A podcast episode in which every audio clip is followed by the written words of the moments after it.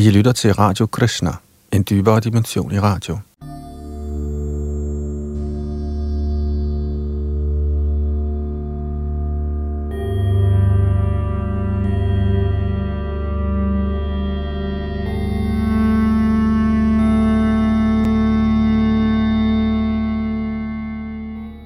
Sidste gang vi var ved Bhagavad Gita, fik vi læst det første af Bhagavad Gitas fire grundlæggende vers, der kaldes for Bhagavad Gita's Chatuslok.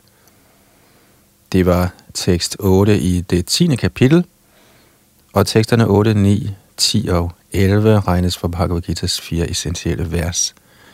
Og vi fortsætter i denne sekvens i dag, men før vi gør det, kan jeg lige gentage vers nummer 8, for ligesom at få sammenhængen med, altså selve verset uden den temmelig lange kommentar, som vi fik med sidste gang. Udover det, så er det Yadunandandas, der sidder bag mikrofon og teknik.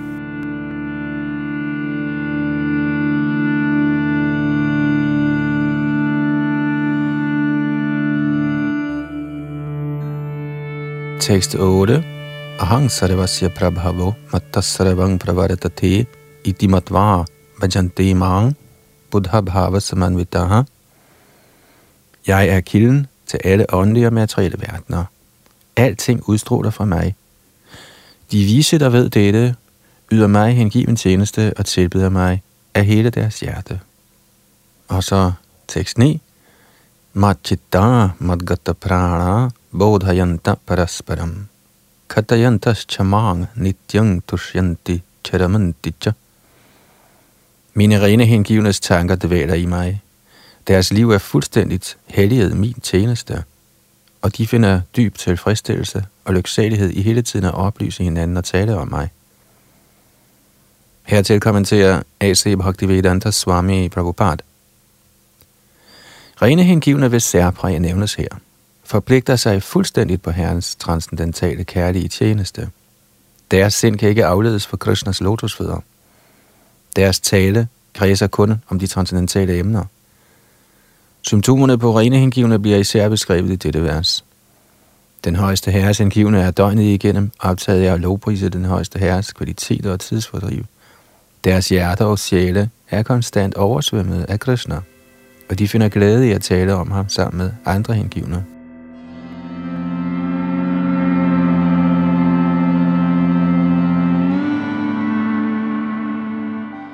På den hengivende tjenestes indledende stadier nyder de den transcendentale glæde fra selve tjenesten, og på det modne stadie befinder de sig faktuelt forankret i kærlighed til Gud. Når de først befinder sig i denne transcendentale stilling, kan de nyde den højeste fuldendelse, der bliver udvist af Herren i hans bolig. Herren Chaitanya sammenligner transcendental hengiven tjeneste med at plante et frø i hjertet på et levende væsen. Der er utallige levende væsener, der vandrer mellem universets forskellige planeter – og ud af disse er der kun få, der er heldige nok til at møde en ren hengiven, og derved få chancen for at forstå hengiven tjeneste. Denne hengivne tjeneste er netop ligesom et frø, og hvis det sås i hjertet på et levende væsen, samt hvis han vedvarende reciterer Hare Krishna, Hare Krishna, Krishna Krishna, Hare Hare, Hare Rama, Hare Rama, Rama Rama, Hare Hare, vil dette frø spire, ligesom frøet til et træ, spiger ved regelmæssig vanding. Den hengivne tjenestes åndelige plante bliver ved med gradvist at gro, indtil den gennemtrænger tildækningen over det fysiske univers og kommer ind i den åndelige verdens Brahmajoti-glans. Også i den åndelige verden bliver planten ved med at gro, indtil den er nået til den øverste planet, der kaldes for Goloka Vrindavan, Krishnas suveræne planet. Til sidst søger planten sin tilflugt under Krishnas lotusfødder og falder til ro der. Ligesom der på en plante med tiden gror frugter og blomster, vil også denne plante af hengiven tjeneste frembringe frugter, og vandingsprocessen i form af lovsang og påhør vedbliver. Denne plante af hengiven tjeneste bliver beskrevet til fulde i Chaitanya Charitamrita i Madhya kapitel 19. Det forklares der, at når hele planten søger tilflugt under den højeste herres lotusfødder, bliver man helt fordybet i kærlighed til Gud. Til den tid kan man end ikke for et øjeblik leve uden at være i kontakt med den højeste herre, ligesom en fisk ikke kan leve uden vand. I den tilstand opnår den hengivne i virkeligheden de transcendentale kvaliteter i forbindelse med den højeste herre.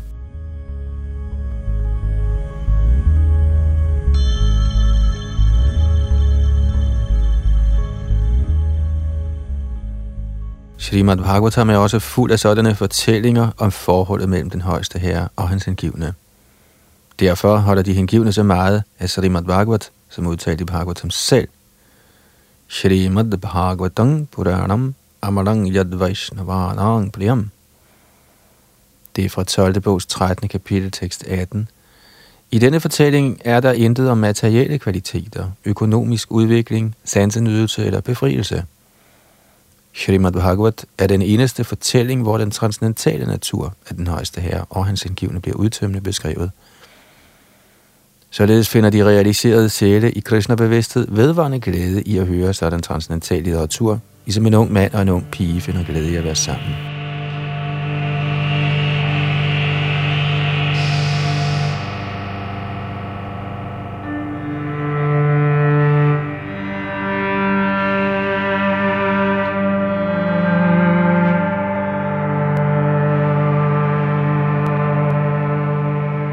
Tekst 10. Teshang satatayuktanang bhajatang priti purvakam tadami buddhi yogang tang jena mam upayanti te. Til dem, som konstant helliger sig min tjeneste med kærlighed, giver jeg den forståelse, med hvilken de kan komme til mig. Kommentar. I dette vers er ordet Buddhi Yogam af stor betydning. Vi husker måske, at Herren i sin undervisning til Arjuna i andet kapitel sagde, at han havde fortalt ham om mange ting, og at han nu ville fortælle ham om Buddhi-yogans fremgangsmåde. Nu bliver Buddhi-yoga forklaret. Buddhi-yoga i sig selv vil sige handling i kristne bevidsthed. Det udgør den højeste intelligens. Buddhi betyder intelligens, og yoga betyder aktiviteter eller højnelse inden for yogaens mystik. Når man forsøger at vende hjem til guddommen igen og til fulde, indlader sig på Krishna-bevidsthed i hengiven tjeneste, kaldes ens handling for Buddhi Yoga. Med andre ord er Buddhi Yoga den proces, hvor igennem man kommer ud af den materielle verdens indvikling. Det endelige mål med fremskridtet er Krishna. Folk er ikke klar over dette, derfor er omgangen med hengivne og en ægte åndelig mester af stor betydning. Man bør vide, at målet er Krishna, og når målet er fastsat, bevæger man sig langsomt med sikkert af vejen, og til sidst når man målet.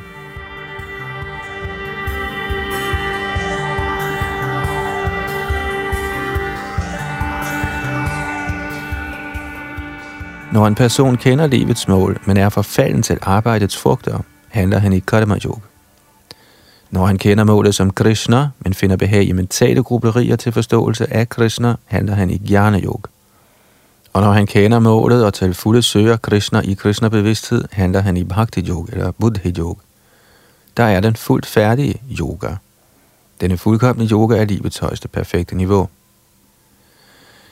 En person har muligvis en ægte åndelig mester og er måske tilknyttet en åndelig organisation, men er han endnu ikke begavet nok til at gøre fremskridt, giver Krishna ham undervisning indefra, således at han i sidste ende kan komme til ham uden besvær. Kvalifikationen er, at en person lader sig engagere vedvarende i Krishna-bevidsthed og kærligt og andægtigt yder alskens tjeneste. Man må gøre noget arbejde for Krishna, og det arbejde skal gøres med kærlighed. Er den hengivne ikke begavet nok til at skride frem på selvindsigtens vej, men er oprigtig og hellig i den hengivne tjenestes aktiviteter, giver Herren ham en chance for at gøre fremskridt og i sidste ende nå ham.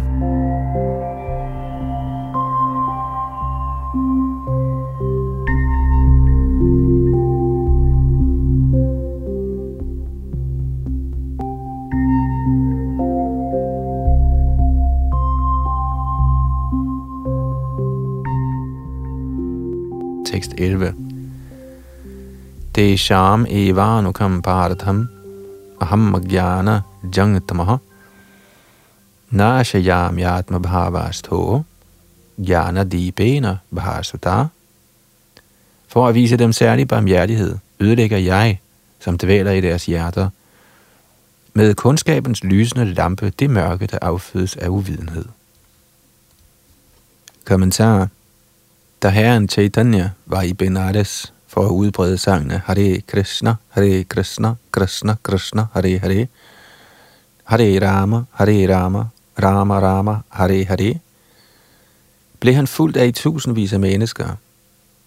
Prakashananda Saraswati, der var en ganske indflydelsesrig og lært akademiker i Benares på den tid, beskyldte herren Chaitanya for at være et følelsesmenneske. Samtidig kritiserer majaværdige filosofer de hengivne, fordi de tror, at de hengivne overvejende befinder sig i uvidenhedens mørke og er filosofisk naive følelsesmennesker. Dette er dog i virkeligheden ikke tilfældet. De er højt uddannede akademikere, der har fremsat hengivenhedens filosofi. Men skulle en hengiven sågar ikke ønske at benytte sig af deres litteratur eller den af deres åndelige mester, bliver han, så frem han er oprigtig, hjulpet af Krishna personligt ind i hjertet. Således skal den oprigtige hengivne, der er engageret i Krishna-bevidsthed, ikke være uden viden. Den eneste kvalifikation er, at man udøver hengiven tjeneste i fuld Krishna-bevidsthed.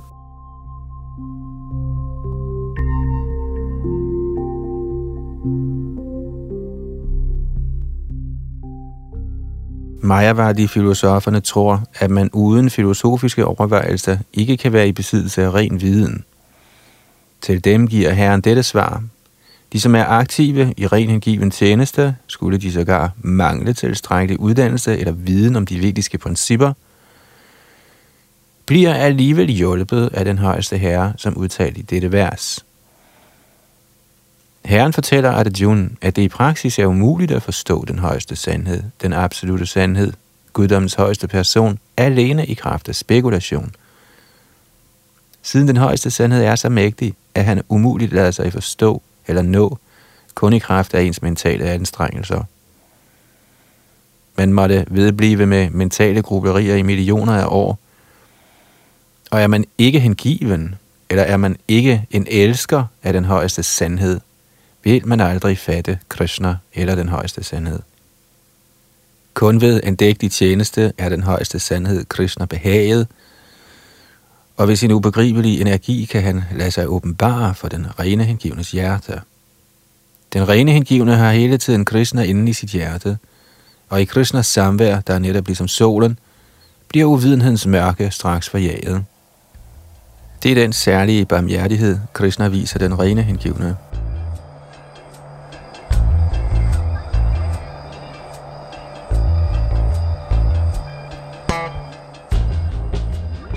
På grund af den materielle omgangsforurening gennem mange millioner af fødsler, er ens hjerte konstant tildækket af materialismens støv. Men når man tager del i hengiven tjeneste og konstant lovsynger Hare Krishna, sker der en hurtig klaring af støvet, og man hæves til niveauet af ren viden. Det endelige mål, Vishnu, kan alene nås ved denne lovsang og hengiven tjeneste, og ikke ved mentale grupperier eller argumenter – den rene hengivne behøver ikke at bekymre sig om livets materielle behov. Han skal ikke være urolig, fordi når han får fjernet mørket fra sit hjerte, bliver alting sørget for af den højeste herre, der glædes over den hengivnes andægtige tjeneste. Det er kernen i Bhagavad Gita's undervisning. Ved at studere Bhagavad Gita kan man blive den højeste herre, en helt overgiven sjæl, og tage del i ren hengiven tjeneste. Som herren overtager ledelsen, bliver man helt fri for enhver art materialistisk bestræbelse.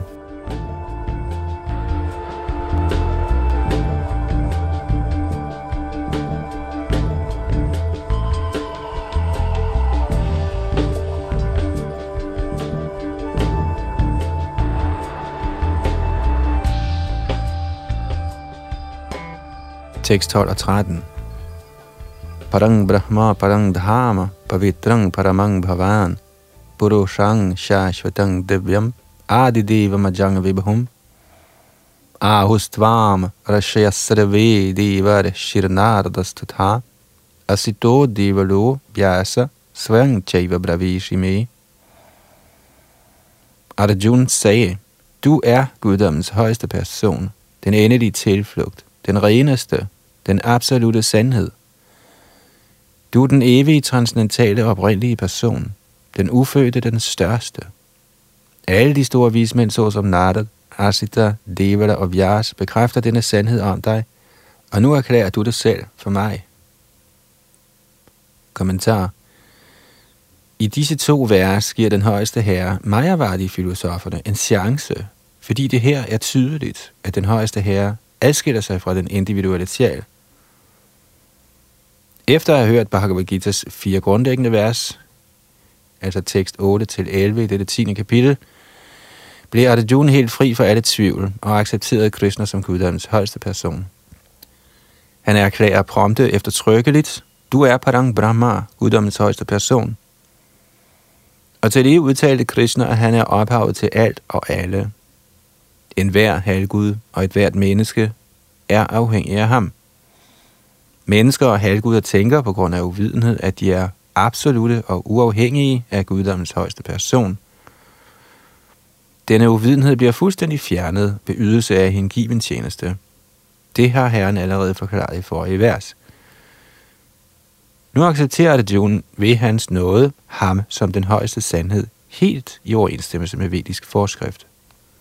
Det er ikke fordi Krishna er Arjuns nære ven, at Arjuna smiger ham ved at kalde ham guddommens højeste person, den absolute sandhed. Alt det Arjuna siger i disse to vers bliver bekræftet af vedisk sandhed. De vediske bud bestyrker, at kun den, som yder den højeste herre hengiven tjeneste, kan forstå ham, hvorimod andre ikke kan. Hvert og et af de ord, Arjuna siger i dette vers, bekræftes af vediske udtalelser.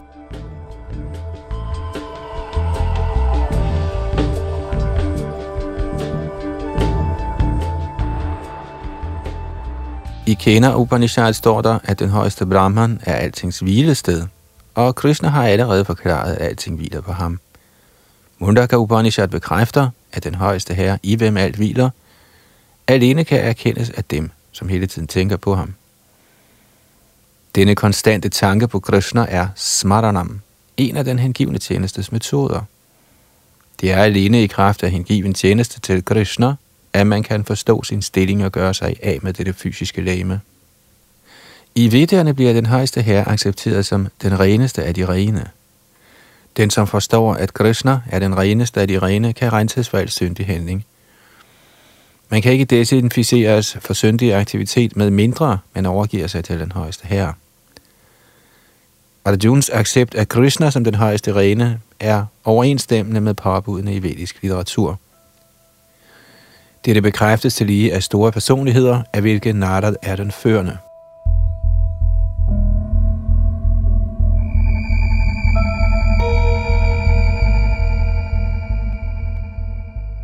Krishna er guddommens højeste person, og man må vedvarende meditere på ham og nyde sit transcendentale forhold til ham. Han er den højeste eksistens. Han er fri for læmelige behov, fødsel og død. Ikke alene bliver dette bekræftet af Arjuna, men af alle vediske bøger, Puranaer og historiske redegørelser. I al vediske litteratur bliver Krishna således beskrevet, og den højeste herre siger også selv i fjerde kapitel, citat, selvom jeg er ufødt, viser jeg mig her på jorden for at etablere religiøse principper. Citat slut. Han er den højeste oprindelse. Han har ingen årsag, da han er alle årsagers årsag, og alting udgår fra ham – denne perfekte viden kan opnås ved den højeste herres barmhjertighed. Her udtrykker sig Arjuna gennem Krishnas nåde. Ønsker vi at forstå Bhagavad Gita, må vi acceptere udtalelserne i disse to vers. Dette kaldes for Parampara-systemet, accept af disciplerækken. Med mindre man befinder sig i disciplerækken, kan man ikke forstå Bhagavad Gita. Det lader sig ikke gøre ved såkaldt akademisk uddannelse – Desværre fastholder de, som lader sig oplæse ved akademisk uddannelse, deres stadige overbevisning om, at Krishna er en almindelig person.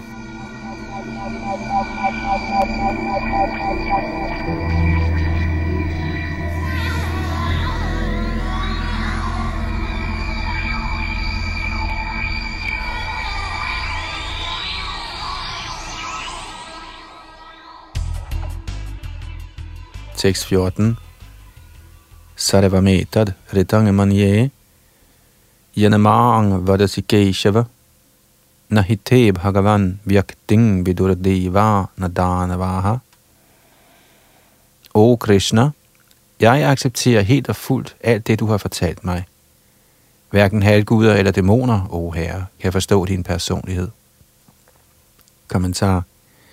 Her bekræfter Arjuna, at personer af troløs eller dæmonisk natur ikke kan forstå Krishna. Han kan end ikke kende sig halvguderne, for der slet ikke er tale om den moderne verdens såkaldt lærte.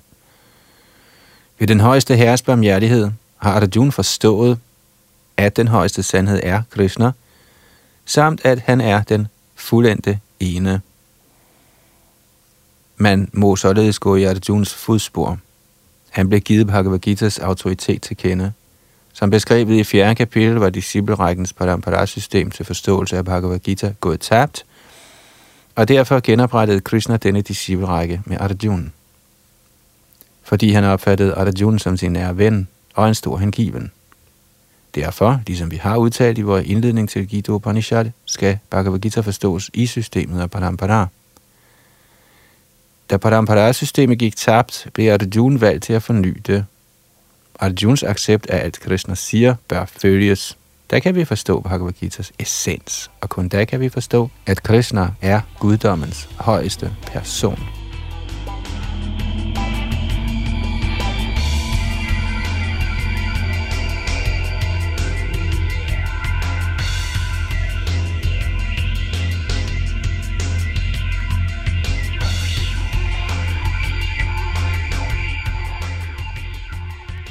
Tekst 15. Svayameva atmanatmanang vetatvang purushottama bhuta bhavana bhutesha deva deva jagatpate. I sandhed er det kun du, som kender dig selv ved din egen indre kraft, o højeste person. Altings oprindelse, herre over alle skabninger, Gud over alle guder, herre over universet. Kommentar. Den højeste herre Krishna kan kendes af personer, der befinder sig i et forhold til ham, gennem ydelse af hengiven tjeneste, ligesom Arjuna og hans tilhængere. Personer med en dæmonisk eller ateistisk mentalitet kan ikke kende Krishna. Mental spekulation, der leder en bort fra den højeste herre, er en alvorlig synd. Og den, som ikke kender Krishna, skal ikke forsøge sig på at kommentere Bhagavad Gita. Bhagavad Gita er Krishnas ord, og siden den er Krishnas videnskab, skal den forstås fra Krishna, ligesom Arjuna forstod den. Den skal ikke tages imod fra ateistiske personer. Som udtalt i Bhagavats første bogs andet kapitel tekst 11, Vadanti tatatva vidas tatvang yadgyanamadvyam brahmeti pramatmeti bhagavaniti shabdyati. Den højeste sandhed erkendes i tre aspekter – som upersonlig Brahman, lokaliseret Paramatma og endeligt som guddommens højeste person. Så på det sidste forståelsesstadie af den absolute sandhed kommer man til guddommens højeste person. En almindelig mand eller sågar en befriet mand, der har opnået indsigt i upersonlig Brahman eller lokaliseret Paramatma, har ikke nødvendigvis en forståelse af Guds person – Sådanne mænd kan således forsøge sig på at forstå den højeste person ud fra Bhagavad Gita's vers, der bliver talt af denne person, Krishna.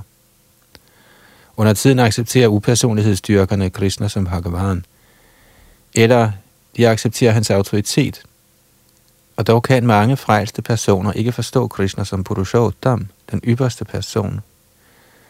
Derfor tiltaler Arjuna ham som Purushottam, Alligevel er man muligvis ude af stand til at forstå, at Krishna er far til alle levende væsener.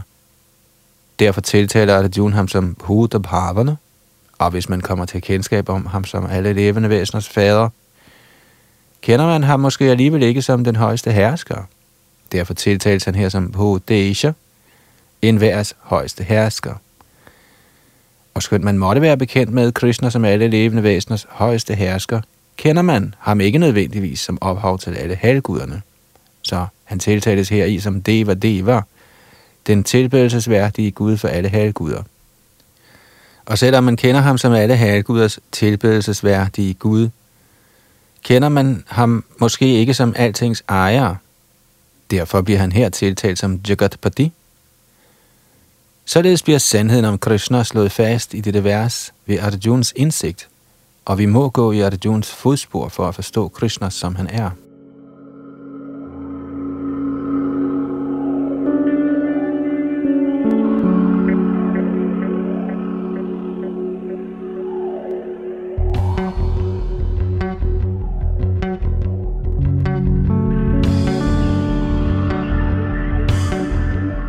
Tekst 16.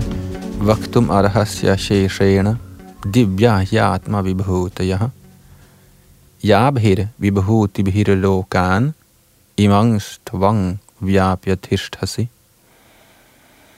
Vil du være så venlig at fortælle mig om dine guddommelige overdådigheder, ved hvilke du gennemtrænger alle disse verdener? Kommentar. I dette vers lader det til, at Arjuna allerede er tilfreds med sin forståelse af guddommens højeste person, Krishna. Ved Krishnas nåde er Arjuna i besiddelse af personlig erfaring, intelligens og viden, samt alt andet en person måtte eje. Og i kraft af alt dette har han forstået Krishna som guddommens højeste person. For ham er der ingen tvivl, og alligevel beder han Krishna om at forklare sin alt gennemtrængende natur. Folk i almindelighed og upersonlighedsforfægtere i særdeleshed interesserer sig som regel for den højeste alt gennemtrængende natur. Således spørger Arjuna Krishna om, hvordan han eksisterer i sit altgennemtrængende aspekt gennem sine forskellige energier. Man bør vide, at Arjuna stiller dette spørgsmål på vegne af den almindelige befolkning.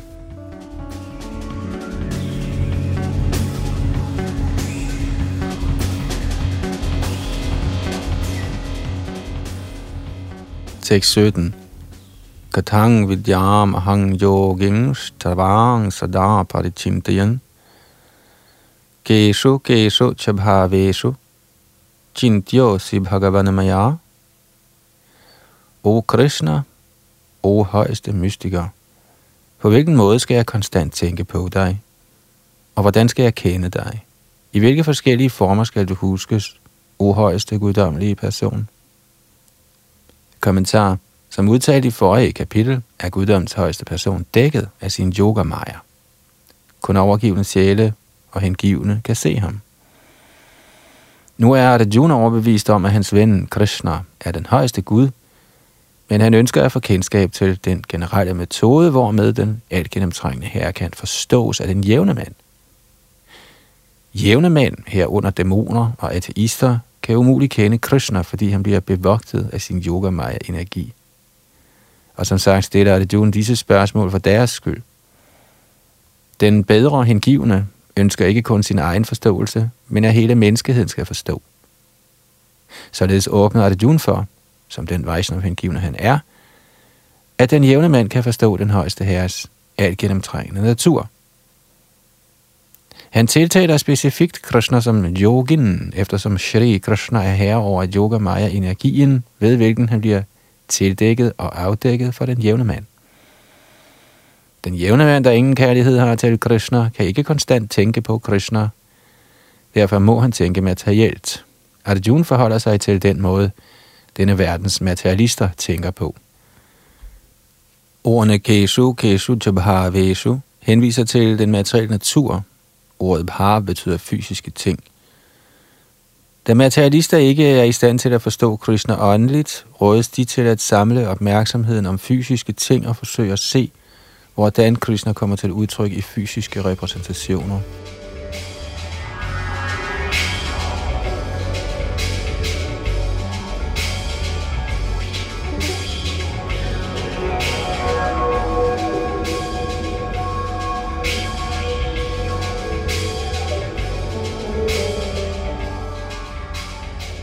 Tekst 18. Vistarena atmano yogang vibhuting cha janardana bhuya kathaya triptirhi shrirnavato nasti me imratam. O Janardan, vil du være så elskværdig igen i detaljer at beskrive dine overdådigheders mystiske kraft. Jeg bliver aldrig med af at høre om dig, fordi jo mere jeg hører, jo mere får jeg lyst til at smage guddrikken af dine ord. Kommentar. En lignende udtalelse bliver afgivet over for Sutta Goswami af Naimisharanyas Rishir, anført af Shonak. Udtalelsen var, Vajang tuna vitripyama uttama shaloka vikrame ya chrinvatang rasagyanang svadu svadu pade pade. Citat. Man bliver aldrig mæt, selvom man vedvarende hører om Krishnas transcendentale tidsfordriv, der lovprises med udsøgte bønder – de, som er indtrådt i et transcendentalt forhold til Krishna, vil for hvert eneste skridt smage beskrivelserne af hans leje. Citat slut. Og det er fra Bhagavats første bogs første kapitels tekst 19. Således er Arjuna interesseret i at høre om Krishna, og der navnlig, hvordan han forbliver den alt gennemtrængende højeste herre.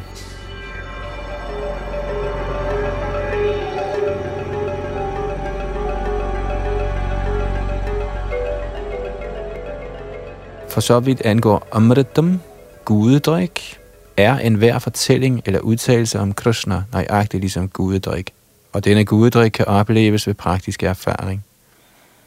Moderne historier, skønlitteratur og historiske redegørelser adskiller sig fra herrens transcendentale tidsfordriv på den måde, at man bliver træt af at høre værtslige historier, men man bliver aldrig træt af at høre om Krishna.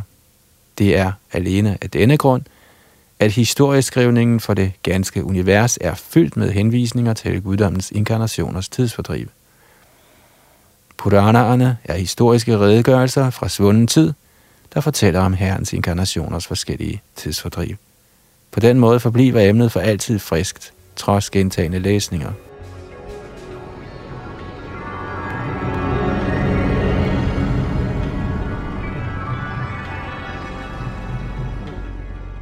Tekst 19. Shri Bhagavan Uvacha. Hantate katayishyame divyahyatma vibhutaya pradhanyata kuru shreshtha nastyanto vistarasyame. Guddoms højeste person sagde, Ja, jeg vil fortælle dig om mine gevaldige manifestationer, men kun de fremtrædende, ordet Jun, da mine overdådigheder er uendelige. Kommentar. Krishnas storhed og overdådighed lader sig umuligt begribe. Den individuelle sjæls sanser er begrænset og tillader ham ikke at forstå totaliteten af Krishnas virke. Og alligevel forsøger de hengivne at forstå Krishna, men ikke ud fra det princip, at de på noget tidspunkt eller i nogen tilstand af liv vil kunne forstå Krishna til fulde. Snarere er selve emnerne om Krishna i en sådan grad velbehagelige, at de hengivne opfatter dem som gudedrik. Således finder de hengivne nydelse i dem. I drøftelsen af Krishnas og hans hengivnes overdådigheder finder de rene hengivne transcendentalt behag. Derfor ønsker de at høre og diskutere dem.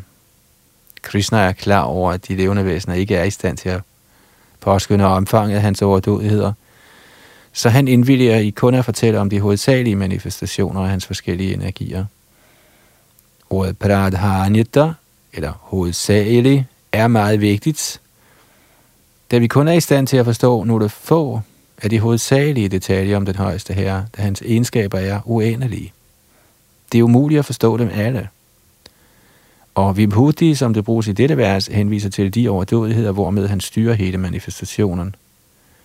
I Amar Kosh ordbogen står der, at Vibhuti henviser til den usædvanlige overdådighed.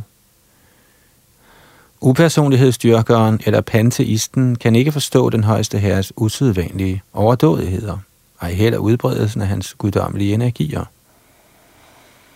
Både i den materielle og åndelige verden er hans energier fordelt i enhver mangfoldighed af udtryk. Nu beskriver Krishna, hvad der direkte kan opfattes af den jævne mand.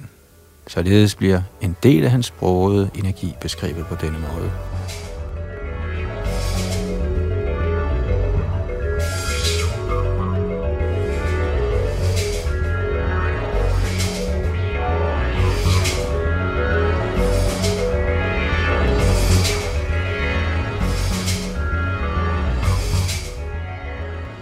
tekst Teksttype Ahamatma Gurakesha Sarvabhutashayasthitah Ahamadish Madhyangcha Bhutanam Antaivacha jeg er oversjælen Uarjun til stede i hjertet på alle levende væsener. Jeg er begyndelsen, midten og slutningen på alle skabninger. Kommentar. I dette vers bliver Arjuna tiltalt som Gudda Akesh, der betyder den, som har besejret søvnens mørke. De, som sover i uvidenhedens mørke, kan ikke forstå, hvordan guddommens højeste person på forskellige måder giver sig selv til kende i de materielle og åndelige verdener. Således er denne Krishnas tiltale af Arjuna af betydning. fordi Arjuna er hævet over dette mærke, indvilliger guddommens person i at beskrive sine forskellige overdådigheder. Krishna giver først Arjuna den information, at han er hele den kosmiske ytringssjæl i kraft af sin primære udvidelse. Før den materielle skabelse antager Herren ved sin fuldstændige udvidelse Buddhas-inkarnationerne, og fra ham begynder alting. Derfor er han Atma, sjælen over Mahatattva, de kosmiske elementer. Den totale materielle energi er ikke skabelsens årsag. I virkeligheden indtræder Mahavishnu i Mahatattva, den totale materielle energi. Når Mahavishnu træder ind i de manifesterede universer, viser han sig igen som oversjælen i hvert der et af de levende væsener.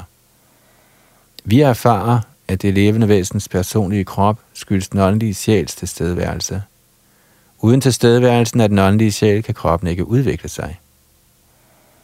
Ligeledes kan den materielle manifestation ikke udvikle sig med mindre den højeste sjæl Krishna træder ind.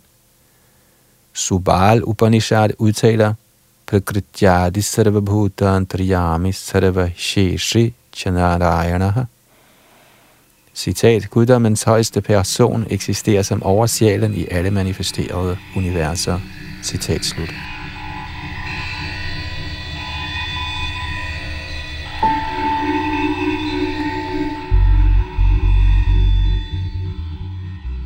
De tre Purush avatarer bliver beskrevet i Srimad Bhagavatam. De bliver også beskrevet i Satvata Tantra. Vishnu Stutrine Rupani Purushakyan Yatho Viduhu. Guddommens højeste person manifesterer tre aspekter, som Gardhanodakshai Vishnu, Garbhodakshai Vishnu og Shirodakshai Vishnu. I denne materielle manifestation, Mahavishnu eller Gardhanodakshai Vishnu bliver beskrevet i Brahma Samhita 547. Ja, Gardhanarana Vajjale Bhajatisma Yogan Nidram. Den højeste herre Krishna, alle årsagers årsag, ligger ned i det kosmiske ocean, som Mahavishnu. Derfor er guddommens højeste person begyndelsen på dette kosmos, opretholderen af de kosmiske manifestationer, samt slutningen på al energi.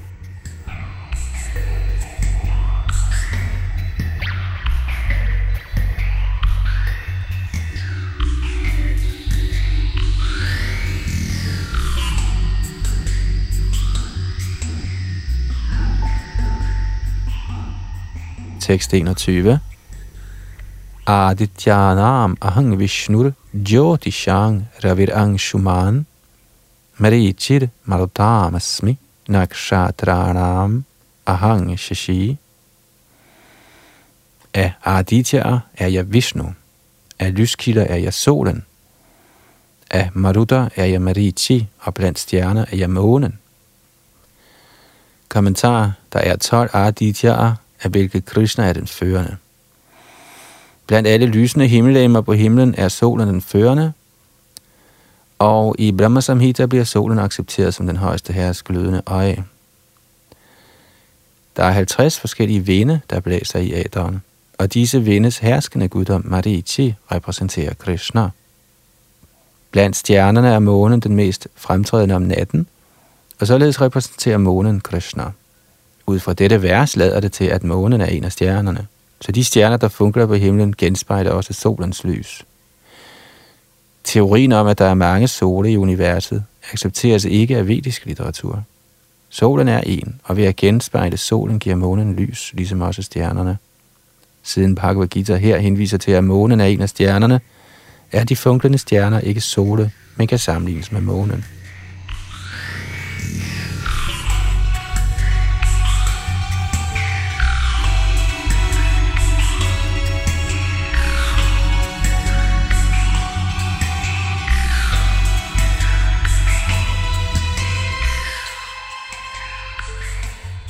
Tekst 22. Vedanang sama vedosmi. Devanam asmi vasava. Indriyanang manaschasmi. Bhutanam asmi chetana. Af vedderne er jeg sama veda. Af halvguderne er jeg Indra, himlens konge. Af sanserne er jeg sindet, og i de levende væsener er jeg den levende kraft, bevidstheden. Kommentar. Forskellen på stof og ånd er, at stoffet i modsætning til det levende væsen ingen bevidsthed har. Derfor er denne bevidsthed overordnet og evig. Bevidsthed kan ikke frembringes ved en kombination af fysisk stof.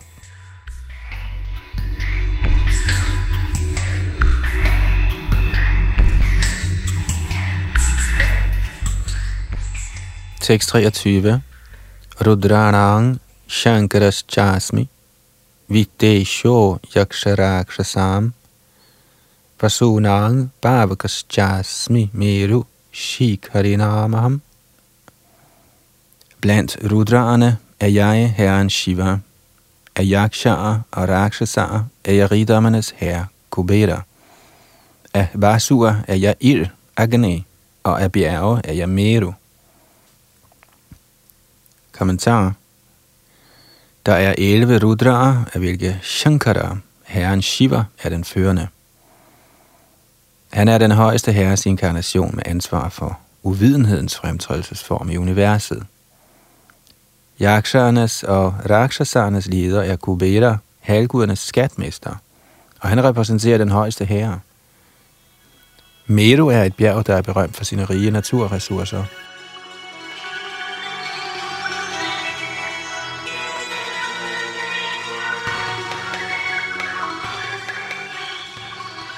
Tekst 24.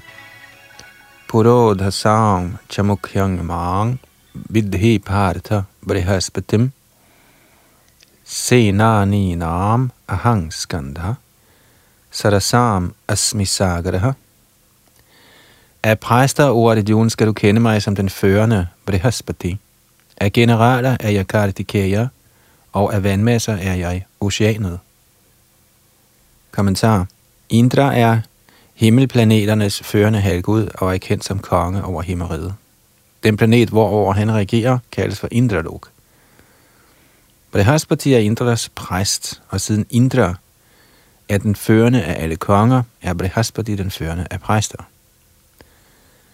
Og ligesom Indra er den førende blandt konger, er ligeledes Skanda, eller Kartikeya, der er søn af Parvati og Jan Shiva, den førende af alle militære kommandører – og af alle vandreservoirer er oceanet det mægtigste. Disse Krishnas repræsentationer giver kun antydninger af hans storhed.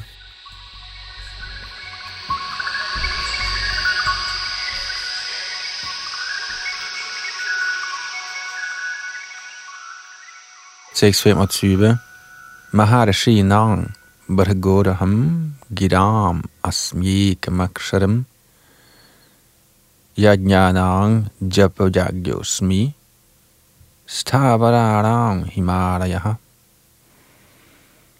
Af de store vismænd er jeg i Brigho. Af lyde er jeg den transcendentale Om. Af ofre er jeg recitationen af de hellige navne, Japa. Og af ubevægelige ting er jeg Himalaya. Kommentar Brahma, der er universets første levende væsen, skabte adskillige sønner til udbredelsen af forskellige typer af arter. Blandt disse sønner er Brigo den mægtigste vismand. Af alle transcendentale lyde er Om, eller Omkar, repræsentant for Krishna. Af alle ofre er recitationerne Hare Krishna, Hare Krishna, Krishna Krishna, Hare Hare, Hare Rama, Hare Rama, Rama Rama, Hare Hare, den reneste repræsentation for Krishna. Under tiden anbefales offring af dyr, men i offret af Hare Krishna, Hare Krishna er vold udelukket. Dette offer er det simpleste og reneste. Alt, som er sublimt i verdenerne, repræsenterer Krishna. Derfor repræsenterer Himalaya, der er verdens højeste bjerge, også ham. Bjerget ved navn Meru blev nævnt i et tidligere vers, men Meru er under tiden bevægeligt, hvorimod Himalaya aldrig bevæger sig. Således er Himalaya mægtigere end Meru.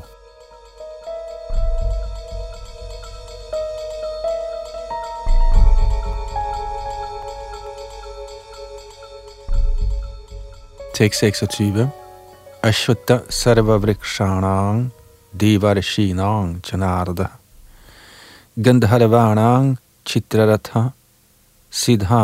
kapilo chanarda Blandt træer er jeg banyantræet, og blandt halvgudernes vismænd er jeg Narad. Af Gandharvara er jeg Chitraratha, og blandt fuldkommengjorte væsener er jeg vismanden Kapil. Kommentar Banyantræet Ashwatha, eller det indiske fintræ, er et af de højeste og smukkeste træer, og i Indien tilbyder folk det tit som et af deres morgenritualer. Blandt halvguderne tilbyder de også Narad, der regnes for universets største hengivne. Således er han Krishnas repræsentation som en hengiven. Gandharva-planeten er fyldt med væsener, der synger vidunderligt, og den bedste sanger blandt dem er Chitraratha. Af de fuldendte levende væsener er Kapil, søn af Devahuti, Krishnas repræsentant. Han anses for en inkarnation af Krishna, og hans filosofi omtales i Srimad Bhagavatam. Senere blev en anden kapitel berømt, men hans filosofi var ateistisk. Der er en afgrund til forskel mellem dem.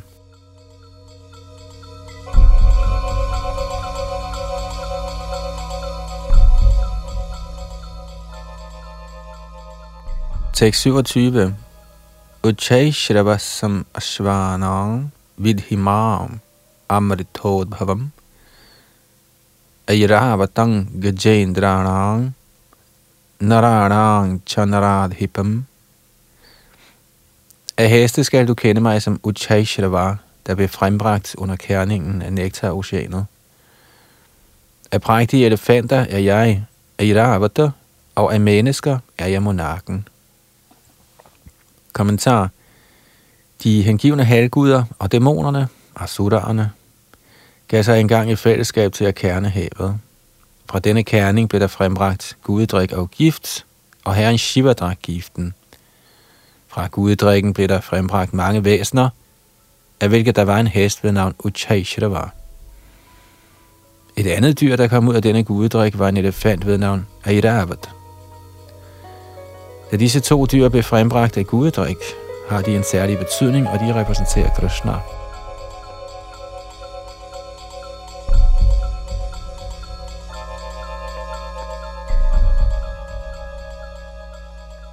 Blandt mennesker repræsenterer kongen Krishna, da Krishna er universets opretholder, og de konger, der er udpeget på baggrund af deres gudelige kvaliteter, er opretholder af deres riger. Konger såsom Maharaj Yudhishthir, Maharaj Parikshit og herren Ram var højst retskaffende konger, der altid havde borgernes velfærd på scenen. I vedisk litteratur regnes kongen for Guds repræsentant. Med indeværende tidsalders fordærvelse af religionens principper gik monarkiet midlertidigt forfald og er nu endeligt afskaffet. Det skal forstås, at folk i fortiden var lykkeligere under retfærdige konger.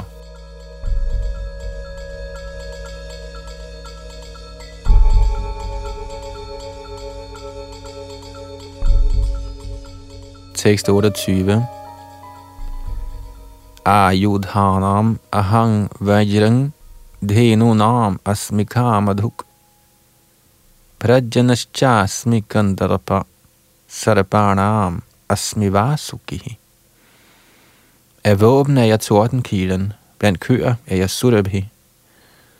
Af årsager til formering er jeg Gandalapa, kærlighedsguden, og af slange er jeg Vasuki. Kommentar. Tordenkilen, der i sandhed er et mægtigt våben, repræsenterer Krishnas kraft. På Krishna-lok i den åndelige himmel er der køer, der kan malkes når som helst, og de giver lige så meget mælk, man ønsker. Der eksisterer selvfølgelig ingen sådanne køer i den fysiske verden, men der er en omtale af dem på Krishna-lok. Herren holder mange sådanne køer, der kaldes for Surabhi. Der er så skrevet, at Herren vogter disse Surabhi-køer. Gandharva er sexlysten til at skabe gode sønder. Derfor repræsenterer Gandharva Krishna. Under tiden dyrkes der sex kun for nydelsens skyld. Den slags sex repræsenterer ikke Krishna. Men sex med henblik på afling af gode børn kaldes for Gandharva og repræsenterer Krishna.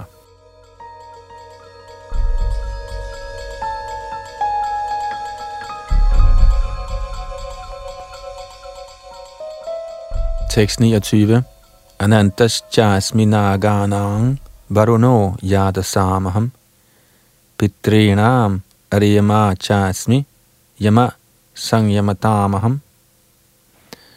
Af nakagerne med mange hoveder er jeg Ananda, og blandt havets væsener er jeg halvguden Varuna. Af hedengangne forfædre er jeg Aryama, og blandt lovens håndhævere er jeg Yama, dødens herre. Kommentar. Blandt de slanger med mange hoveder, der kaldes for Nagaer, er Ananda den største, ligesom også halvguden Varuna blandt havets skabninger. De repræsenterer begge Krishna. Der er også en planet af Pitaer eller forfædre, over hvilken præsiderer Aryamara, der repræsenterer Krishna. Der er mange levende væsener, der straffer skurke, og blandt disse er Yama den førende. Yama befinder sig på en planet, der ligger tæt på denne jord. Efter døden bliver disse med meget syndige bragte til, og Yama udmåler dem forskellige typer af afstraffelse.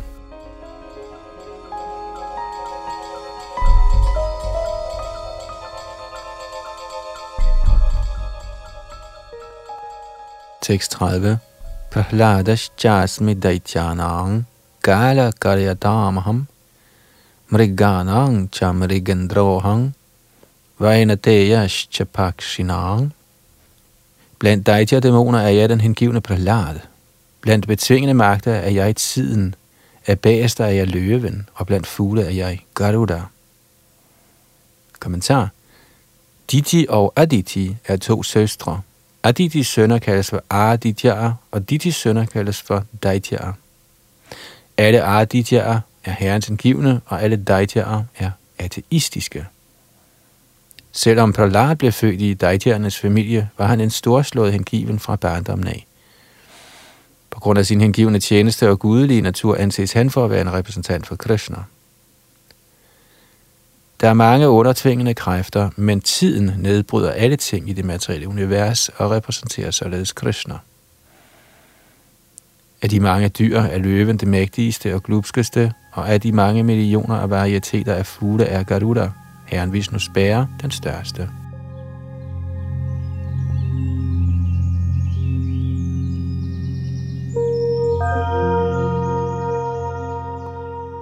Tekst 31.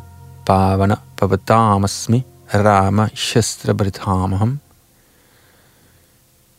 Jashanang Makarashchasmi Srotasam Asmi Jahanavi Af rensende midler er jeg vinden, af våbenfører er jeg i Rama, af fisk er jeg hegn, og af strømmende floder er jeg Ganges. Kommentar. Af alle havdyr er hegn et af de største, og så afgjort det farligste for mennesket, således repræsenterer hegn Krishna.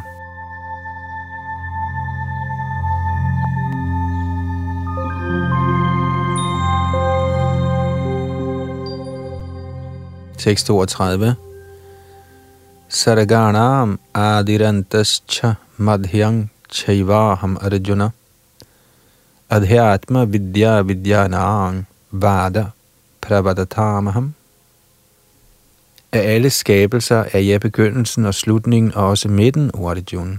Af alle videnskaber er jeg den åndelige videnskab om selvet, og blandt logikere er jeg den afgørende sandhed. Kommentar den første af de skabte manifestationer er skabelsen af de samlede fysiske elementer. Som tidligere forklaret bliver den kosmiske manifestation skabt og styret af Mahavishnu, Garbhodakshai Vishnu og Kshirodakshai Vishnu, og bliver så igen til indegjort af Herren Shiva. Brahma er en sekundær skaber. Alle disse repræsentanter for skabelse, opretholdelse og udslettelse er inkarnationer af den højeste herres materielle kvaliteter – han er derfor begyndelsen, midten og slutningen på al skabelse. Til videregående uddannelse er der mange slags lærebøger, såsom de fire Vedaer, deres seks tillæg, Vedanta Sutra, bøger om logik, bøger om religiøsitet samt Puranaer. Så alt i alt er der 14 inddelinger af lærebøger. Af disse er den bog, der giver Adhyatma Vidya, åndelig viden, og den navn Vedanta Sutra, en repræsentation af Krishna. Blandt logikere er der forskellige slags argumenter. Når man understøtter sine udtalelser med beviser, der også støtter modstandersiden, kaldes dette for jalpa. Når man blot forsøger at overvinde sin modstander, kaldes dette for vitanda. Men den endelige konklusion kaldes for vada. Denne afgørende sandhed repræsenterer Krishna.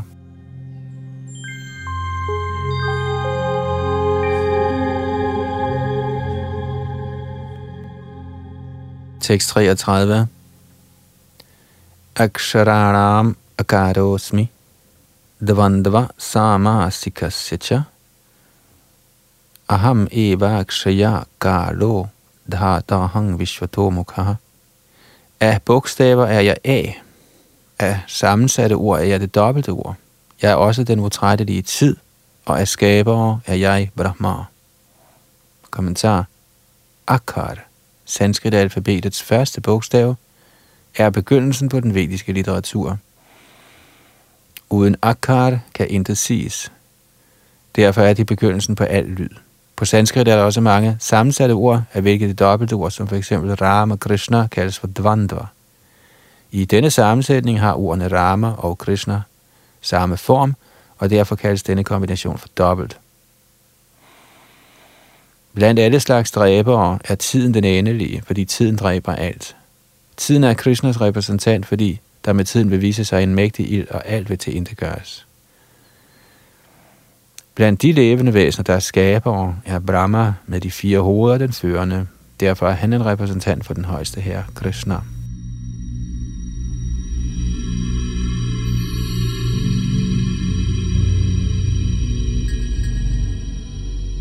Tekst 34. Mrityu sarvaharashchaham udapavascha bhavishyatam. Kirti shrir vakcha narinang smritirmedha dhratikshama. Jeg er den altopslugende død, og jeg er det avlende princip for alt, der endnu skal komme. Blandt kvinder er jeg berømmelse, rigdom, fin tale, hukommelse, intelligens, fasthed og tålmodighed. Kommentar. Lige så snart et menneske fødes, dør det for hvert øjeblik. Således opsluger døden hvert eneste levende væsen hvert eneste øjeblik, men det sidste stød kaldes for selve døden. Denne død er Krishna. For så vidt angår fremtidig udvikling, gennemgår alle levende væsener seks grundlæggende forandringer. De fødes, de vokser, de forbliver i nogen tid, de formerer sig, de skrumper ind, og endeligt forsvinder de. Af disse forandringer er den første selve fødslen for livmoderen, og den er Krishna. Den første generering er begyndelsen på alle fremtidige aktiviteter. De syv opregnede overdådigheder, berømmelse, rigdom, fin tale, hukommelse, intelligens, fasthed og tålmodighed, regnes for kvindelige. Er en person i besiddelse af dem alle, eller nogle af dem, bliver han glorværdig. Er en mand berømt som en retskaffen mand, gør dette ham glorværdig. Sanskrit er et fuldendt sprog, og derfor er det i højeste grad glorværdigt. Hvis man efter at have studeret kan huske et emne, er man begavet med en god hukommelse, eller smrti. Og evnen til ikke kun at læse mange bøger om forskellige emner, men også til at forstå dem og gøre brug af dem i praksis, er intelligens med et har endnu en overdådighed. Evnen til at overvinde ubalance kaldes for fasthed, vritti, og når man er fuldt kvalificeret, men alligevel er ydmyg og mild, og når man er i stand til at fastholde sin ligevægt i både sorg og i henrykkelsens glæde, er man i besiddelse af den overdådighed, der kaldes for tålmodighed, kshamar.